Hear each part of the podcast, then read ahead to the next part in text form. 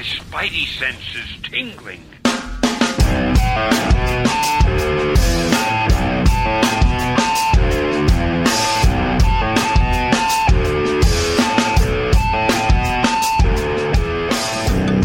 Yellow. The wild dogs crowd in the night as they get restless for some solitary companion, and he is Slim. He's the host of the Paper Keg Podcast. This is episode 136. Welcome to the show. Uh, the Paper Keg Podcast. We talk about comic books, the books we're reading, and uh, we'll do a book club segment. You ever heard of Brian K. Vaughan? You ever heard of him? Saga. Y the Last Man? He did a little book called Swamp Thing.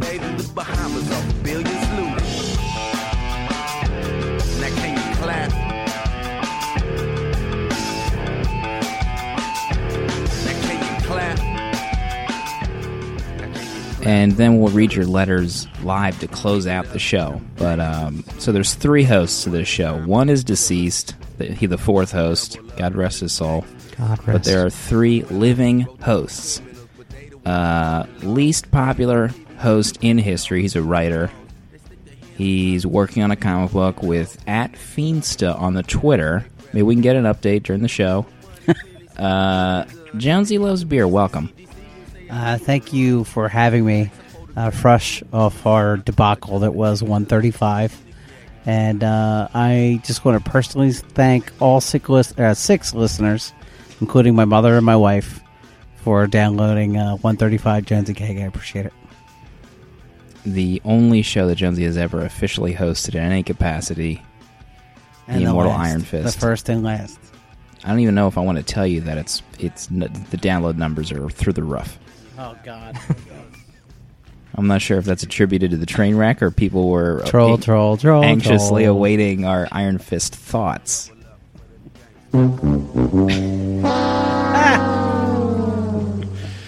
uh, VP of merch, our final living host. He's a Twitter celeb. He's got some kind of mustache goatee coming in that I am very attracted to right now. Uh, Dale underscore, welcome to the show.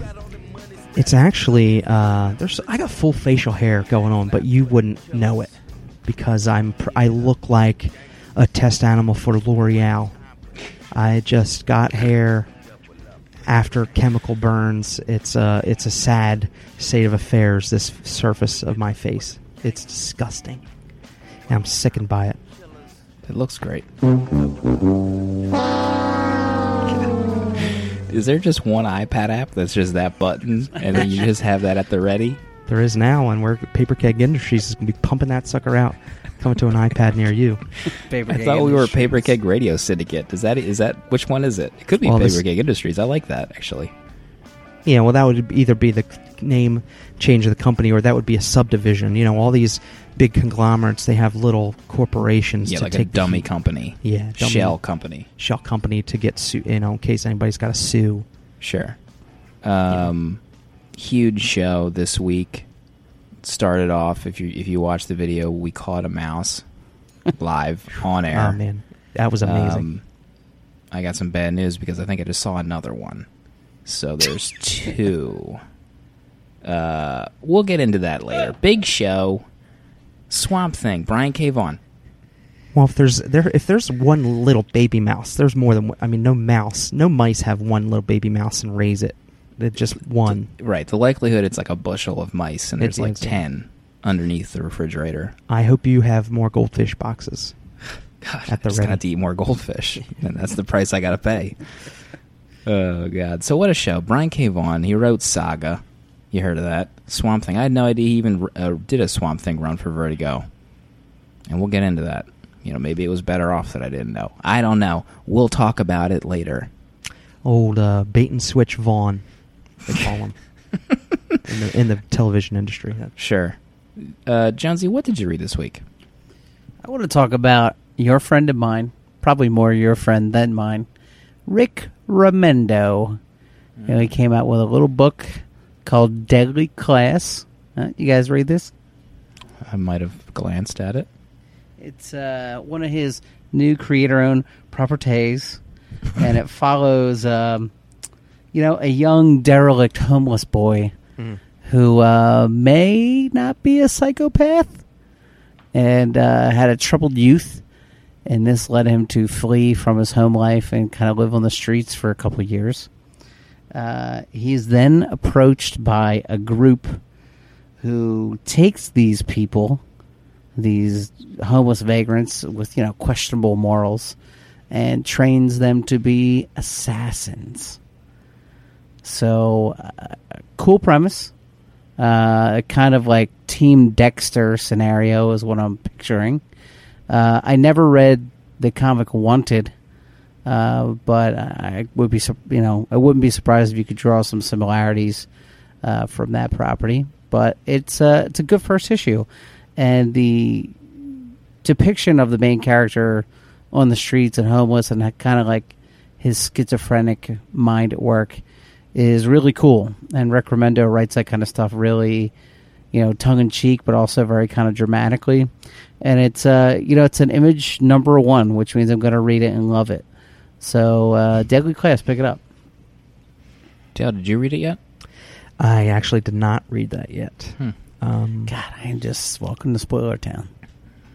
no, no, it's fine. I I uh, spoil spoil the issue if you if you. I mean, there's like. not a whole lot of spoilers. I was just curious, but I I read it and liked it, but um, it's not. It's- I mean, I don't I don't love it like Black Science because Black Science speaks to me in other ways. Yeah. this is like just a different kind of Rick Remender book. Like there are other Rick Remender creator owned books that I don't I don't love or even like. So, but I did like this one. I mean, Is this more like grounded in reality? No sci-fi. No, I mean the, the uh, there there's probably going to be sci-fi elements, maybe, but I guess for now, as realistic as a school for assassins can be in the Reagan administration. But that seems Oh. to be the Yeah, the uh, the storyline. The colors are pretty fantastic. The Lee Loughridge cat is on it, and just gorgeous stuff. Art is really great too. I'd never even heard of the artist before until this book, but I liked it. it's another win in the image number one cover category. I mean, they they're just Mm. they must have a a mind at work, kind of influencing these covers. They probably have a guy who's I don't know. Just in charge of it. Some In kind charge of, of- designer, I guess, maybe. Yeah, maybe in charge of at least influencing what the covers c- could look like, or maybe he's designing all the covers. Who knows? But I want to um I want to blow some minds right now, Please do. if I may. get into it. I want to break news and told you and tell you, in fact, that I Yeah. read Wolverine and the X Men 40. Beautiful. ma- I'm glad you talk about this because then I could. I was conflicted on which one I was going to talk about. So you're taking one, which is fine. Mm-hmm. I Get into it. have not been reading Wolverine the X Men. It comes out twice a week. I I don't even know what's going on. There's chaos at the school.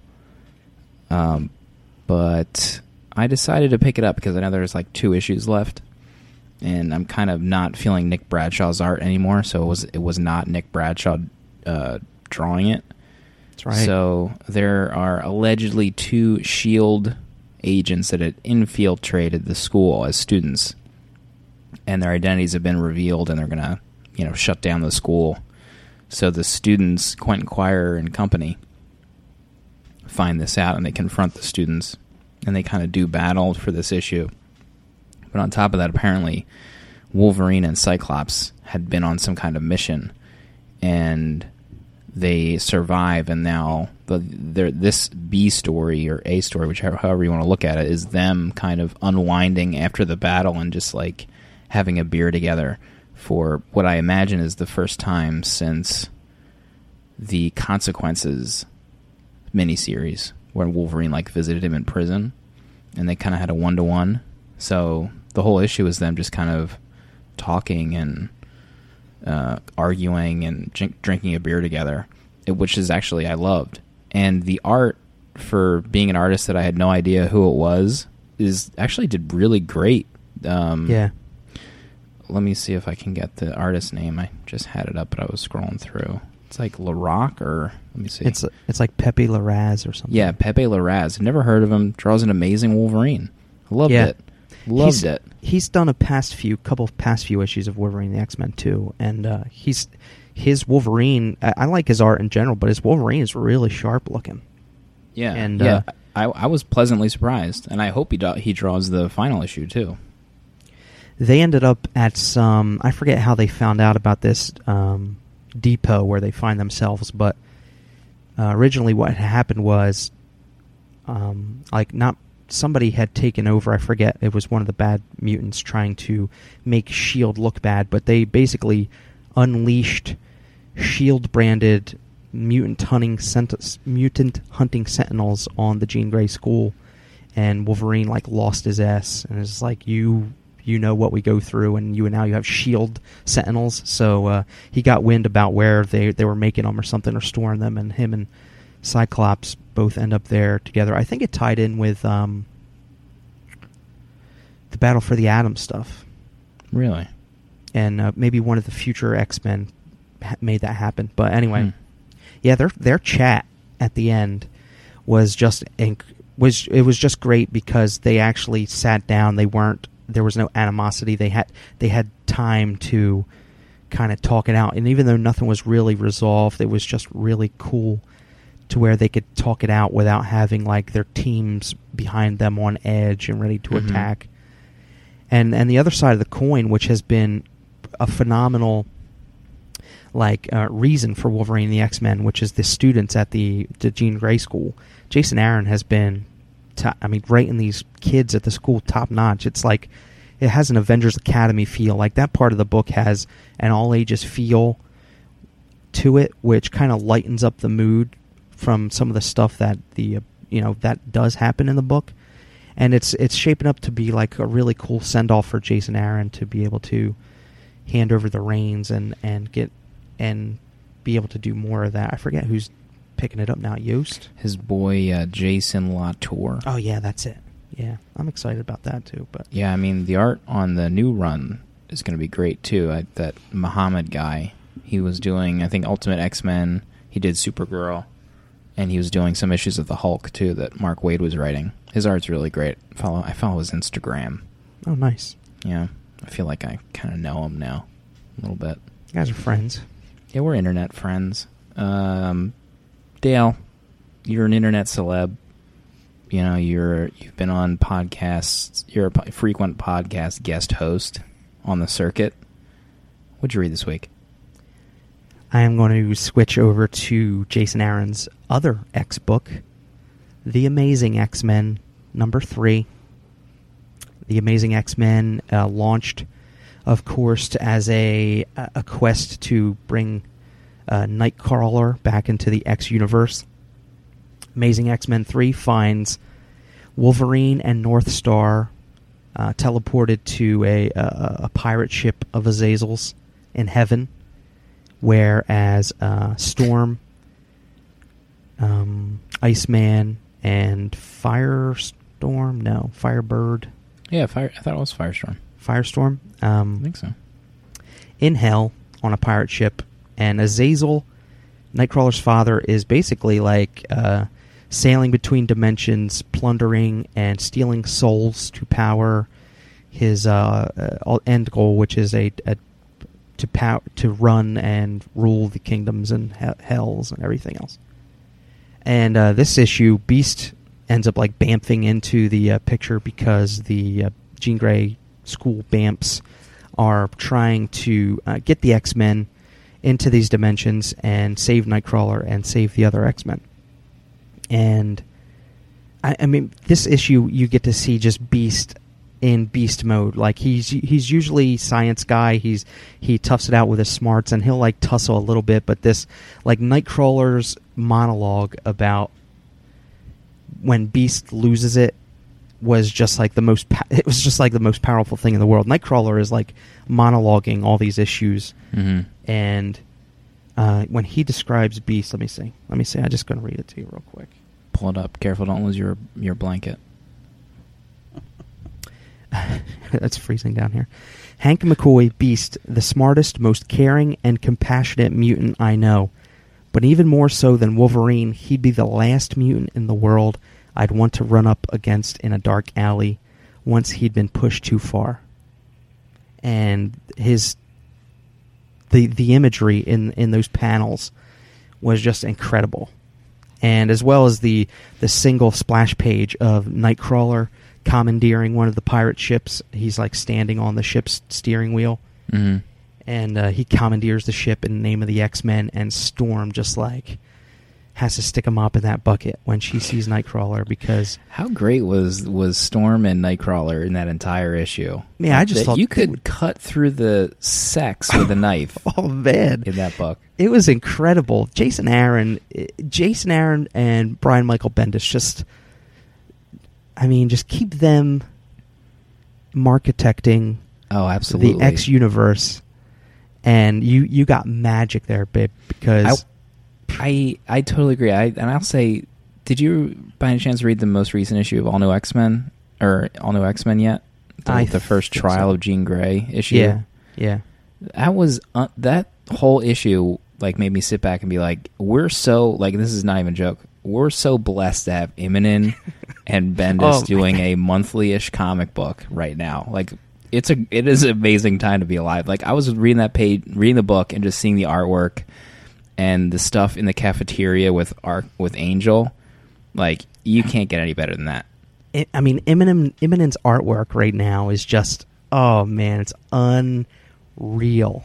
Mhm. Oh, I just downloaded. I just bought something. I think it was on sale. It was like old Immonen stuff, but just from that to this, I forget what I actually it was. But I mean, it's just incredible what he's doing on that book right now. it's bonkers And uh, if you, for anybody listening, if you pick up the latest that issue in print, um, Marvel, the Marvel digital code you can redeem, you get the first five issues of all new X Men for free with that code. So that's like pretty cool if you if you want to kind of know what started kicked off the all new X Men. It's really really great deal. Yeah, that's a good deal. Um, two sentences or less. Jonesy loves beer. Writer. Father. Boreanaz. Friend. Superior Spider-Man team up, issue number nine.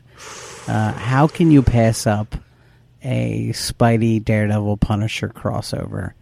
Answer is you can't. Great book that sets up the Goblin Wars. Yost, Chris Yost. Justice League. Number 27. Say what? Lightning ignore. Probably one of the best Justice League issues that I've read. Involving Cyborg and his father. Holes. Uh, Thunderbolts, number 20 point now. The jumping on point for Ghost Rider joining Thunderbolt Ross's Thunderbolt team. Uh, I look forward to not reading issue 21. 20, 20 point last. That's the name of this. issue. Swamp Thing by Brian K. Vaughan. Internet darling. Voice of a generation. Possibly. Allegedly. If if Brian K. Vaughan actually joined the internet in some social media fashion, people would lose their minds. You realize doesn't- that? I don't even think he has the internet. No, I think I don't he think- probably communicates in pen and pa- pencil and paper. And I think he whittles pencils out of trees. and wh- Uh, and whale teeth, whalebone. and also artist Roger Petersen, which I want to talk about later. Um, how I originally thought that this whole thing was drawn by Cliff Chiang, but we'll get into that in a minute. Jonesy, what is this Vertigo Swamp Thing book about? So, elemental force with the memories of a man, Swamp Thing, uh, gets married to Abby Holland, and they produce a child, Tefe Holland. And Tefe is a girl stuck between two worlds that of the green, which is where Swamp Thing originates, and the red, which is the world of animals and men and flesh. And uh, because of her unique powers, which is power over both flesh and you know flora and fauna, uh, she has a difficult childhood uh, growing up, and the green really wants uh, her to fight against the human race as the green or the you know Mother Earth sees itself in battle with the human race, a battle that feels it's losing. So it sees Tefe as a savior. So up until her 15th birthday, she's wild out of control, you know, committing mass murder. She's a creature of death and destruction. Uh, her parents uh, go and get old John Constantine, and uh, he puts a memory block in, gives her a new body, new face, uh, you know, locks those abilities away from her. Of course, in typical fashion, you know, one teenage trauma is is all it takes to bring down the memory walls, and now this young lady with some probably the most omnipotent powers I've ever seen a, a comic book character wield uh, has got to figure out what to do with it. And she kind of travels the the country, picks up some uh, companions who are just as flawed as her, and uh, the first volume is a bunch of one off, you know, morality plays where uh, she kind of tries to figure out what her code is. And uh, that Swamp Thing by Brian K. Vaughan, what an amazing first volume. Uh, I couldn't do it justice with the synopsis, but uh, once we get into some single issues, you can see just how mind bending uh, he gets with the storytelling. So you loved it. Absolutely cherish this volume. Absolutely Wow. fantastic. Wow. Hmm.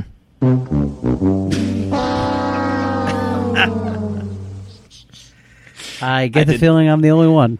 I did not. Ex- uh, I don't know if I want to reveal my cards here, but I have. You already have. You already tipped your hand. Maybe, maybe Dale feels the same way, but uh, I just totally opposite opinion of Jonesy. I could not understand that.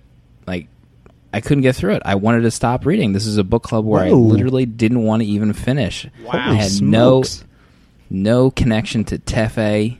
I hope I pray to the Lord Jesus that that's how you pronounce it, but she was just a character that I just wanted to just not be involved with in any way, shape, or form. And I just she seemed like she just and I I get that the storyline was she was learning her way and she didn't know if she was on the human side or the the green side, so she was kind of compassionless, but I didn't like I I almost was getting drained reading 240 pages of that character. Where like why would I want to read a compassionless robot for 240 characters where I just get angry at their decisions and and then I mean on top of that there was no G dang swamp thing on the whole thing. What a scam. Exactly. She is, That's- she is Swamp Thing. no. When- And call it the all new swamp thing or something. That's yeah, exactly complete bait and switch here, Brian K. Vaughan. If this is the first uh, Swamp Thing issue from Vertigo, like I feel, I would feel totally cheated, especially the gorgeous cover of the first issue. Oh god. That the covers of these books are amazingly painted, and and the first one or two feature Swamp Thing on the cover, and that's the that's the biggest cheat of the book. It doesn't. There's no Swamp Thing in the book. There's a couple panels with Swamp Thing as a flashback. It's complete bait and switch, and and I guess in fairness to the volume that we bought, it doesn't mention anything about Swamp Thing in the little caption Blurbs. In the blurb, it does say it's about Swamp Thing's daughter Tefe, but I mean, come on, you got to give us some Swamp Thing in this Swamp Thing. Like, and it's not out of the ordinary for a comic title to be called one thing and feature something that's not completely expected like that. but it was just. I mean, I felt robbed. I, and I thought about that too while I was reading. Like, like what if Vertigo put this book out and called it Tefe? Like, who would buy that? Yeah, yeah, You that's know, true, I would not buy Tefe Volume One by Brian K. Vaughan. That is a guarantee. Um, But that said, I'm I loved the book. I it was like um some teenage coming of age story with a murderous murderous witch elemental woman. Uh, a little Forrest Gump in there, traveling, walking around, like seeing um, what adventures she could get into, or her sh- who could she could murder, or just make com- feel like complete s. Um, I I liked it because Brian uh, the first issue I you know you don't really entirely know what's happening, but Brian K. Vaughan over the subsequent issues explains everything that you need to know. I don't think there's any confusion left as to who she is or why she is the way she is. I really like that BKV took the time to explain everything in the issues as well as have like compelling storyline in all the issues. Um, she, but she, I mean, she was vicious. She was not a, like, and I could, and they paint it to be like maybe teenage innocence, like she's too young for the world to, you know, to make crazy decisions, like she, like crazy life changing decisions. So, in lieu, she'll just like peel the skin off of somebody, or kill them, or make them try to murder their family member. Um, but in that aspect, it was a, it was really good in like a coming of age story, as as sick and twisted as her the scenario she found herself in. Uh, she's a very flawed individual who probably doesn't handle things the best she can, but I, I really, I mean, I had I had a good time reading the stories. I really liked them. hmm. Um, what the heck was that? Was that what Jonesy- Jonesy was doing for the past fifteen minutes? Yeah, trying to find I that was one definitely MIDI file. trying to defend myself. Of, You from the defend yourself. oncoming You and. Dale, you're you and Dale are on the same side. You're, you don't need you're scaring me. But Jonesy wouldn't. Jonesy wouldn't know that because he's feverishly searching the internet for He somebody. didn't hear, he didn't hear held- anything you just said. No, absolutely not. He because he was looking for a file of somebody holding up an analog recorder to their tube TV of a file TV that nobody TV to hear. a TV, laptop mic to a TV. God, Uh, see, here's You the thing know where to about go. You don't know where Thing. to take this. No, I know where just to go. Pretend just that you relax. listen to Dale and Dale's on your side, and then you can go from there. They- Okay, well, stop. so, when I first read Animal Man, when they rebooted um, the New Fifty Two, I really liked Animal Man, the first arc especially, and um, I really like the concepts of the red and the green. It's a corner of you know the DCU that I never really knew about or had any interest in and this volume kind of explains the green to me in a way I can understand it. And I think the idea of the spirit of the earth feels that it's at war with the human race and that it's losing. Just that premise I thought was really great and a way to explore conflict in a comic book. Um, and I mean, I understood right away that Tefe was the titular uh, swamp thing in this volume. And um, the only thing I, I really had a problem with is that she could basically do anything. Like, so, I mean, that's a problem for character growth. When when she learns that she's an adult and she finds out her code, where do you go from there? Because she could really do anything, you know, heal anybody, kill anybody, produce a clone of herself so that nobody knows she's a murderer. You know, there's one line where she makes some spores that a guy coughed up to, expanded his chest, and is just killing him by looking at him. And it's, I don't get where the powers are coming from or where they're going, and that that's a you know confusing to me in this volume. But But but there were dead fl- there were flowers all around him that she like extracted and doubled. yeah, but I mean, is that a power that Swamp Thing had in his volume that he could just take a spore and grow it into a tree just by I think thinking about all, it? I think they're all different. I think her elemental seed that was implanted in the Southern Bell uh, had Yeah. different powers than Swampy did. Swampy. Swampy, as his friends call him. I. How about the issue? I don't want to pick it apart too much because people other, otherwise enjoyed it. I don't want to poo on it. But how about the the issue on the boat when she was working the dot, wor- working like the crab shift? That issue, yeah. that issue just made me. I think that was the turning point, really, that made me just have a negative opinion on it. She kind of just sat like she got quote murdered by the one guy, the guy that was writing a story or trying to formulate his his vision for a book that he wanted to write.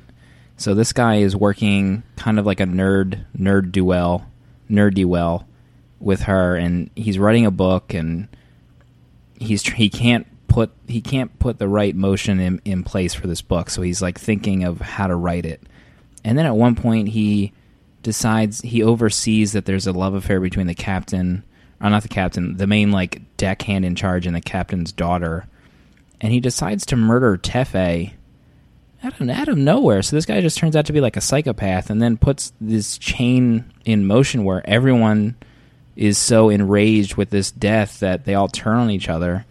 And then Tefe finally shows up after most of the death and turmoil has happened, and she just kind of just like, you know, I'll, I'll I'll save this one check, or even even if she does. That that one issue just like put me in a bad mood for the rest of the trade. Did you guys enjoy that issue, or did you? I have- I thought that the book was confused about itself, whether it wanted to be a story about this main character's journey or a series of vignettes with her just being the connective tissue. So uh, half the volume was was this is Tefe's story and this is who she is, and the second half was all the stuff is happening and the only thing in common is her existence. So I did like that issue, but it felt supremely out of place when you think about the rest of the volume. And uh, I wonder what's going to come out first, that guy's book or Inherited the comic, right, guys? Huh? Huh? Let us handle the trolling, Jonesy. You just worry about yourself, okay? You just go search for more video audio that Oh nobody yeah, can hear. don't pile on. Your Go ahead. 32-bit files on the internet that no one knows Get it what in it there. is. Get it in there. Go ahead. because it was taped to cassette to magnetic tape to analog Magnetic tape. digital. Uh, yeah, I liked I liked that issue because it was just. I mean, it, she was like a globe trotting in girl in search of herself, and she ended up on the boat. I think it was, you know, it was that was like the first taste of. I mean, other than the fact that she, you know, murdered their teenagers when she was a teenager, like in that other girl's body in the first issue, but it started pop populating the elements of.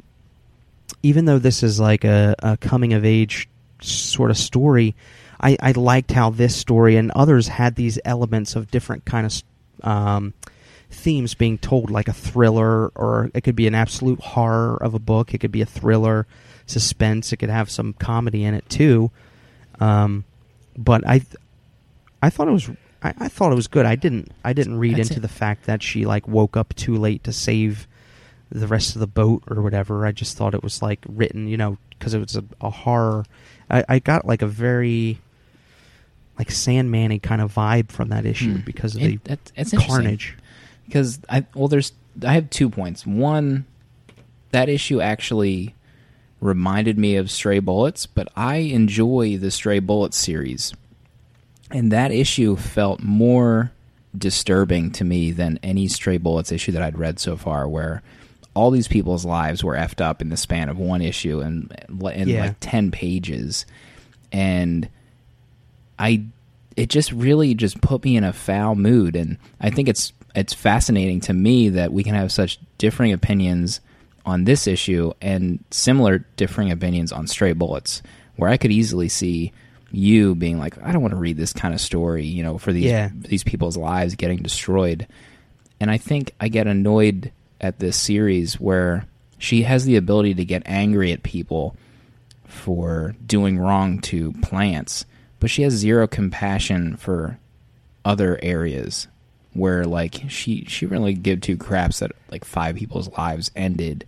on this boat while she was lying face down or you know the family that she tortures for however long Oh, because they didn't put a campfire out that ended up destroying you know however I got- many acres. I started getting sick to my stomach at that issue because I didn't like the tension that was building was so insane to me that she was going to make this guy pick, and the guy picked the little girl. Like I, I didn't know what he could have picked whatever, and I would have went insane thinking about it. But right it was, it was like he, he she destroyed them.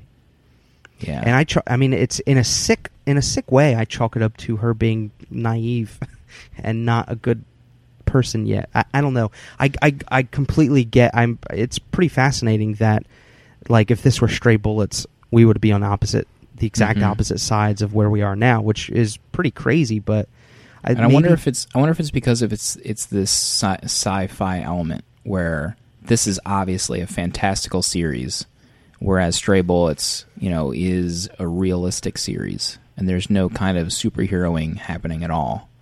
Yeah, I, I think that's I think that's a big part of it because there's already going in. There's like a suspension of disbelief or belief, Mhm. um, because she's a plant. You know, she can control plants and and human flesh alike. There's always there's already that aspect of it, and I think that plays into it big time. and and I think even the male character calls her out on her kind of uh, her emotional dichotomy. I guess the Barnabas character. I wanted to call him Barabbas the whole time, but she, she's like, you, you know, That's you have he he um talks about how he experimented with plans by playing two different forms of music and she freaked out. And she's like you have no right to experiment on human life or or living being living things. And he and he called her out correctly. He's like well what about that what you did to that family? Yeah, and she she just like contradicts herself at, at, at almost every turn. And and I can play devil's advocate to a point where you know this is the coming of age story. She doesn't know who she is and stuff but I guess in in re- realistic terms it just it just you know I didn't want to read that I wasn't interested in it and and what I think I respected so much about her being so wishy-washy and flip-floppy about a lot of things is because it was addressed. It wasn't just like bad writing of a character of a teenage girl. It was actually addressed by um, other characters in the story, like they're calling her out on it, or she, it's recognized in her in her monologue and stuff like that.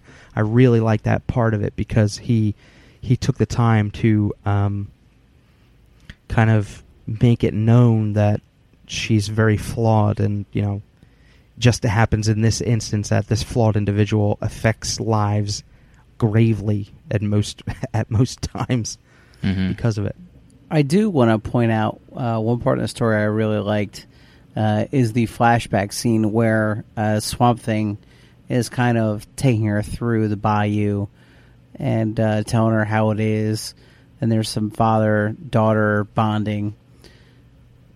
But they're not real people. I mean, Swamp Thing is not a real person. So when he comes across uh, the humans that he is going to attack, and Tefe like jumps in to help because she doesn't understand, you know, morality. I do like the fact that Swamp Thing goes, "I'm not a person. I'm not a father. I'm not.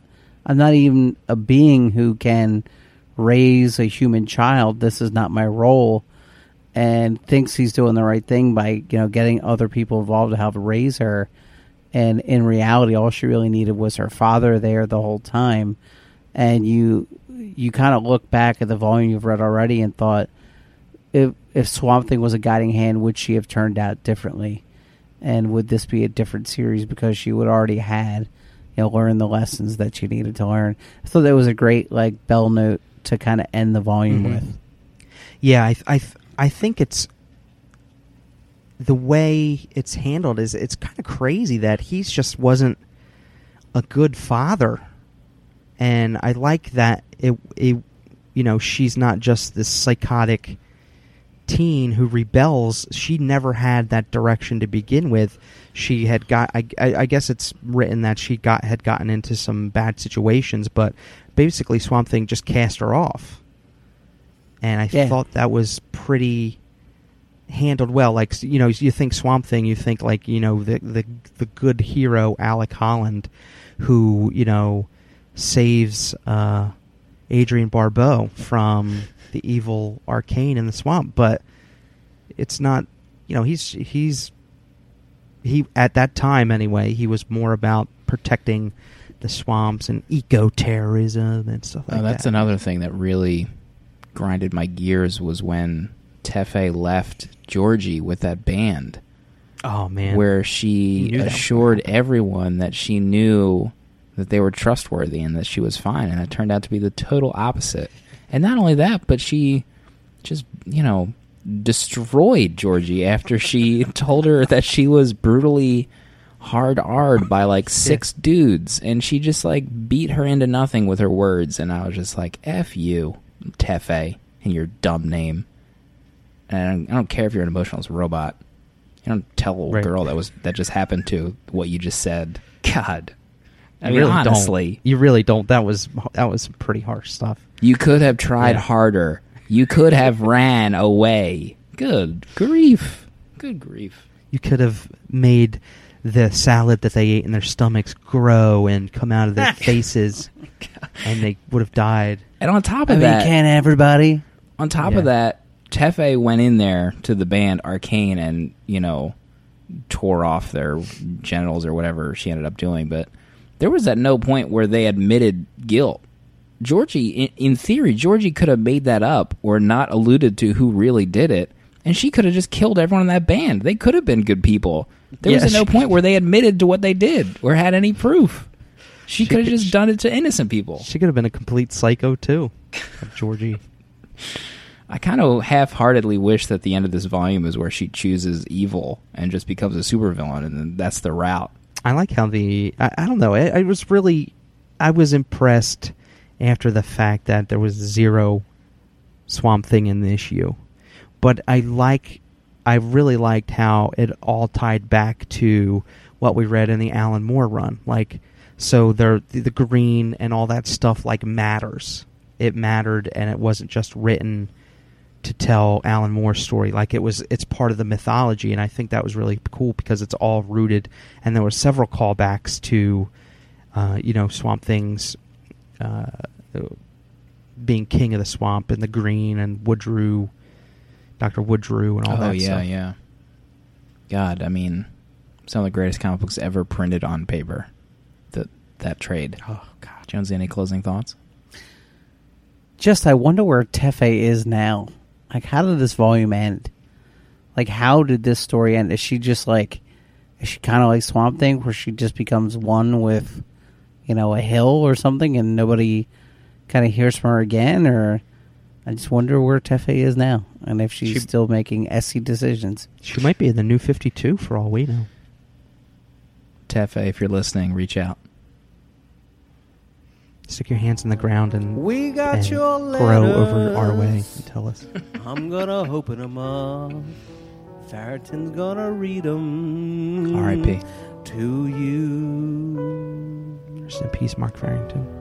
Letters at paperkeg.com. If you have a an email machine, you can send something to letters at paperkeg.com, and one of our living hosts will read it. Our uh, letter this week comes from a friend of the show, Jim Lind, at Jim Lind for Pope. At Note noted J- uh, Jonesy loves beer enemy. I mean, you just want to see his face just clam up. You bring up Jim Lind for Pope off the air, and he just look at his face. There he goes, clamming up. I'm curious to see what you guys think of the first few issues of this swampy run. I started. You're right, re- Slim. I started rereading a few of the issues this afternoon and was able to appreciate them a bit more than when I first read them. I was reading a bunch of Swamp Thing books as I could find them in bargain bins, from the initial Frankenstein style stories into the more run, then into the triply, trippy Vertigo stuff. It all seemed to make an attempt at weaving a larger swamp story. When I opened up my first copy of the vi- of a volume three book, I was disappointed. There was no Swamp Thing, no Green, no connection to the Alec Holland story I could find. Eventually, I picked up enough issues to find out more information about Tefe, so the stories weren't completely disjointed, but it still always felt like they were trying to avoid mentioning Alec Holland at any cost. I'll still try to reread these issues, but honestly, I have a feeling that they will always remain a good Brian K. Vaughan story and a lousy Swamp Thing story. Mm, perfect. That's a perfect sum up right there. Jim Lynn for Pope. He's probably talking about you in some way, though. It's probably it's all, That was a it's all metaphor. metaphor. It's all in my head. No, I think yeah, he summed it up really well. And uh, to to pick up any of these issues, you know, from the bargain bin like he did, and not have the little blurb from the outside of the volume like we had. I mean, we would have been just completely uh, hornswoggled if. Tefe was the main protagonist of this book the whole run. They have to eventually like switch back.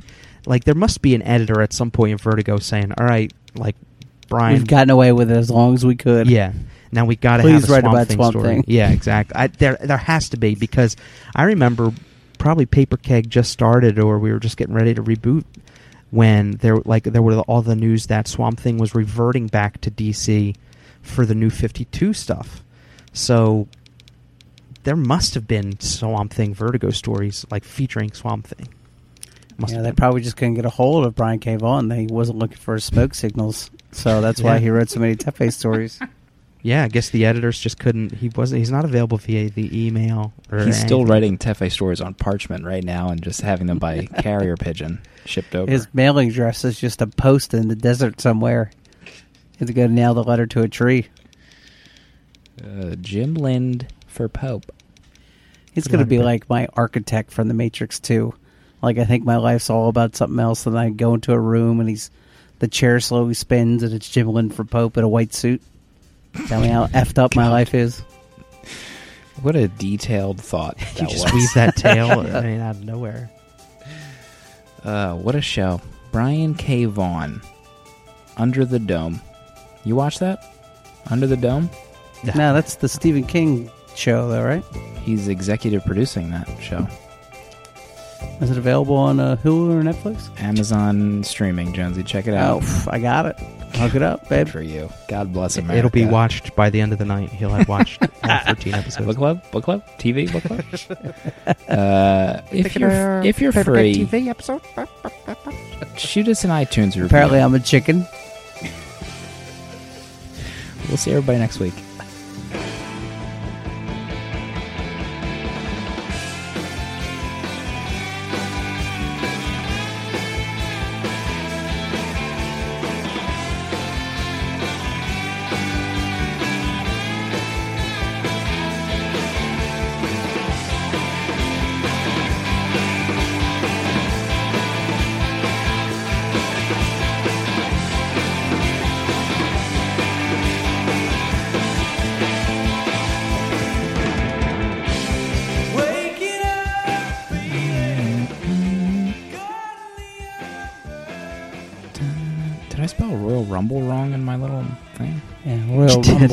Thought thought you did it on on purpose.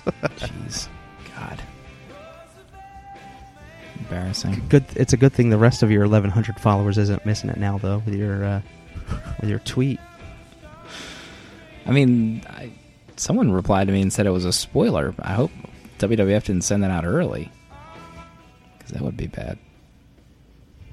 Yeah, but wait, like even if it was over, you maybe waited five minutes before you re- sent that out. I mean, I sent that out the second I got it. there could be people recording podcasts waiting to watch the I, DVR I guess I never thought of it. I mean, it's a pay per view. I never thought that pay per views were spoiler uh, territory. You know, it's live television. In fairness, you could be right. I, you know, I don't know the rules of. Once we start a wrestling podcast, then you know You can let Paper Keg go. That'll you be one of the can go to your wrestling podcast. That's the instant I said, once we start It's over. wrestling It's all podcast, over. my wife sh- appeared out of the hallway with a scowl on her face. she has returned to the bedroom looking disgusted. she probably got up out of bed. She risked mouse uh, Attack. a mouse attack on her ankles. Mitchell Jr.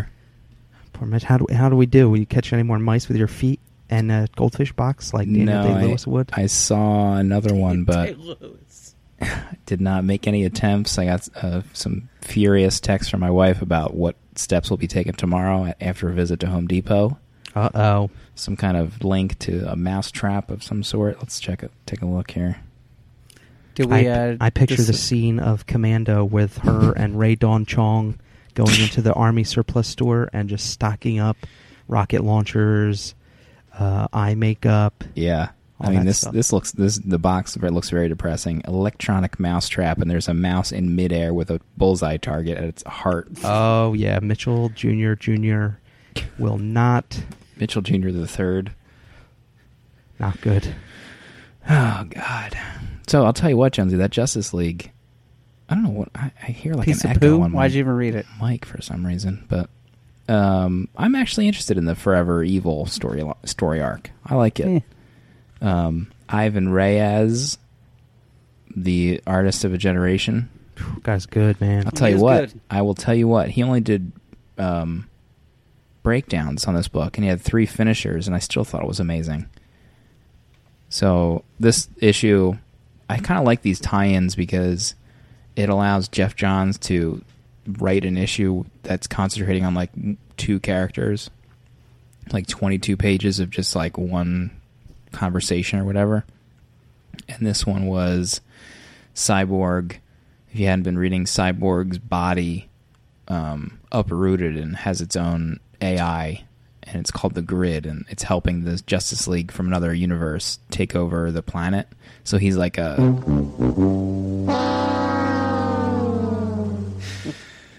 that was a good one. So he's he's like a limbless body at this point on like an operating table because that's what happened. That's why he became cyborg. So his father, which had given him these like powers before, is reticent to do it again. He's like, I won't put you through that again. So the whole issue was Cyborg saying that he needed he needed it done and he wants it done this time because he's like their last hope. And uh, Otherwise, he would what spend eternity on a hospital bed as just a head. as well, he I mean needs he's to be got a torso. He's just limbless. So he he doesn't have any workable legs. Oh yeah, so um, the whole issue was them talking with each other about you know whether or not to do it, and then he eventually gets a new spoilers. Fast forward thirty seconds, he gets a new cyborg body, which is akin to the old school one. So he's thinner. You know, it's like a thinner cyborg body, like Super Friends. I think he was in Super Friends. It was great. I loved it. Geoff Johns, you know, can write the crap out of some characters. yeah, he can. He props to Geoff Johns. He's the uh, he is the beacon in the darkness over there Oh, at DC. God. you know what else? I Watcher was- on the wall. God, here we go. Game of Are we Thrones. starting? Are we doing the Game of Thrones Oh, God. podcast right now? Oh God. Somewhere, my wife just shut up and scowled. Empire of the Dead. I read. You read that? I did. I'm. Tell I saw what, the. I, I I saw it. the three ninety nine. Yeah. Mm-hmm.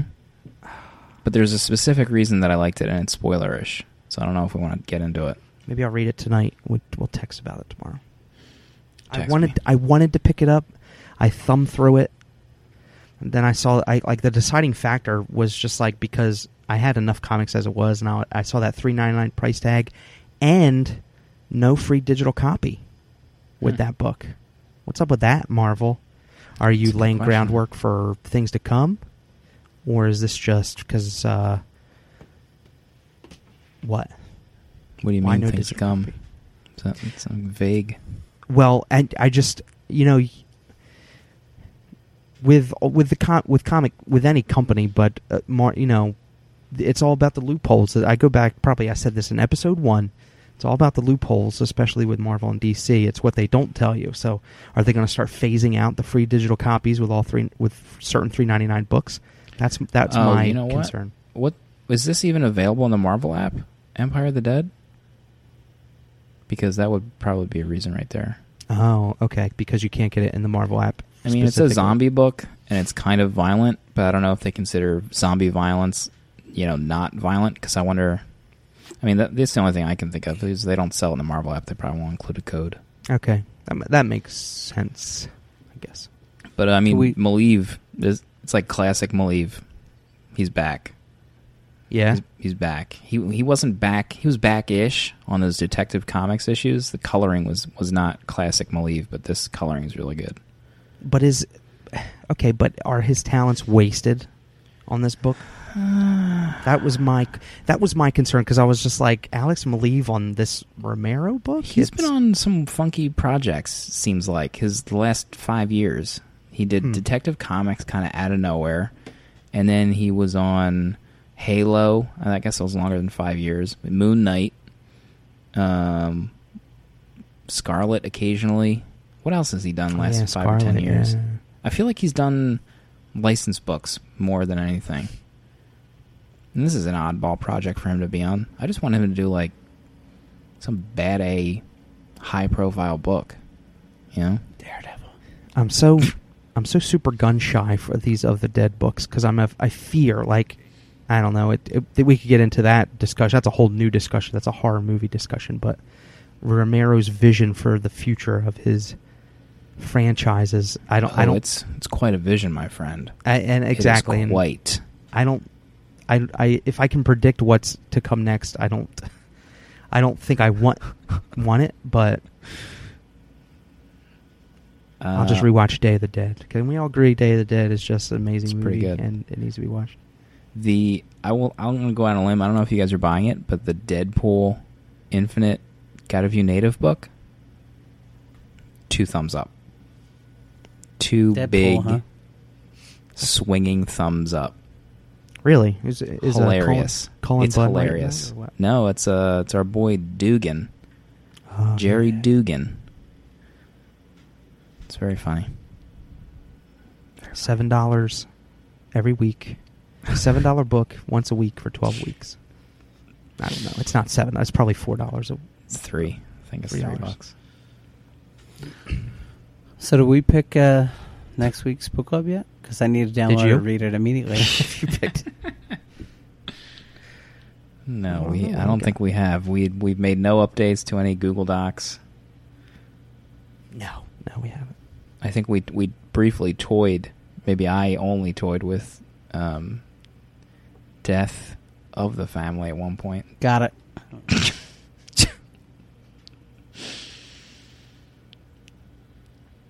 Mm, I got nothing. Let me know because I'll be in Maryland the next three days. Oh gosh, life spoilers. Only on the life spoilers. So if you're looking for a good time in the DC area, I kind of want us to read the Clone Saga at some point. uh, Yowza. How many issues is that?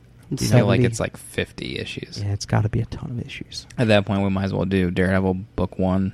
Oh By my Mm, God. yeah, let's do it. I'm just looking a- through recently released Marvel collections. What about that? Uh, I should I shouldn't even talk about it, but Do it. it's Say probably it. because it's so recent. Say well, it. it's so topical. I, I, you know, I don't want to do. You hate topical. You hate it. Well, it's like we've done the character and or artist just recently, so Let's just say it out loud. Let's just see how it feels. that uh, Wolverine Mike Mignola book. Jungle Adventure. Why aren't we doing it right now? I say we do it. Oh God, that's like a fun run book. That like you just just hop we need a popcorn book. After this swamp thing, guys, guys, listen to me right now.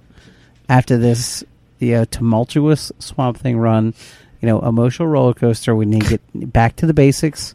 And nothing says basics on paper K like Marvel, like Wolverine. You I know think the people want it, About X Factor. X Factor. I kind of or Remender's X Factor, guys. Remender's X Factor. Is that you breaking hmm. news right now over the wire? I'm Breaking. doing a Volume One, Rick Remender's X Factor, If Is that the- 137. if the let's see how difficult the Elektra Assassin graph, Marvel graphic novel is to acquire. I, I think we should do that next because I Look at paged. That's the Sienkiewicz Frank Miller, like graphic novel format, like oversized. And I paged through some of that in uh, my boss's office, and it made my pants wet. Like I started wetting myself. Like drug-addled art, you know, Okay. psychedelic stuff. Let's see if see what Is it in the Amazon's app? telling us. No, it's not available in the app. Gotta, gotta get on the that's Amazon. like a that's like a yard sale grab, like how I got app, God loves man kills. Let's see, Elektra Assassin in books. Let's check it out here. See what we got. Books. Is it cheap? Can we get it on the cheap? 15, 1582 in paperback. What, what's the page count? Um. Oh, look at that old cover. Oh gosh, twenty five ninety nine. Oh gosh. Daredevil Love and Elektra War. Assassin is issues one through eight, two hundred and seventy-two pages. Oh my. Ooh, My. Uh, you want to back off that choice? Jesus, Jonesy.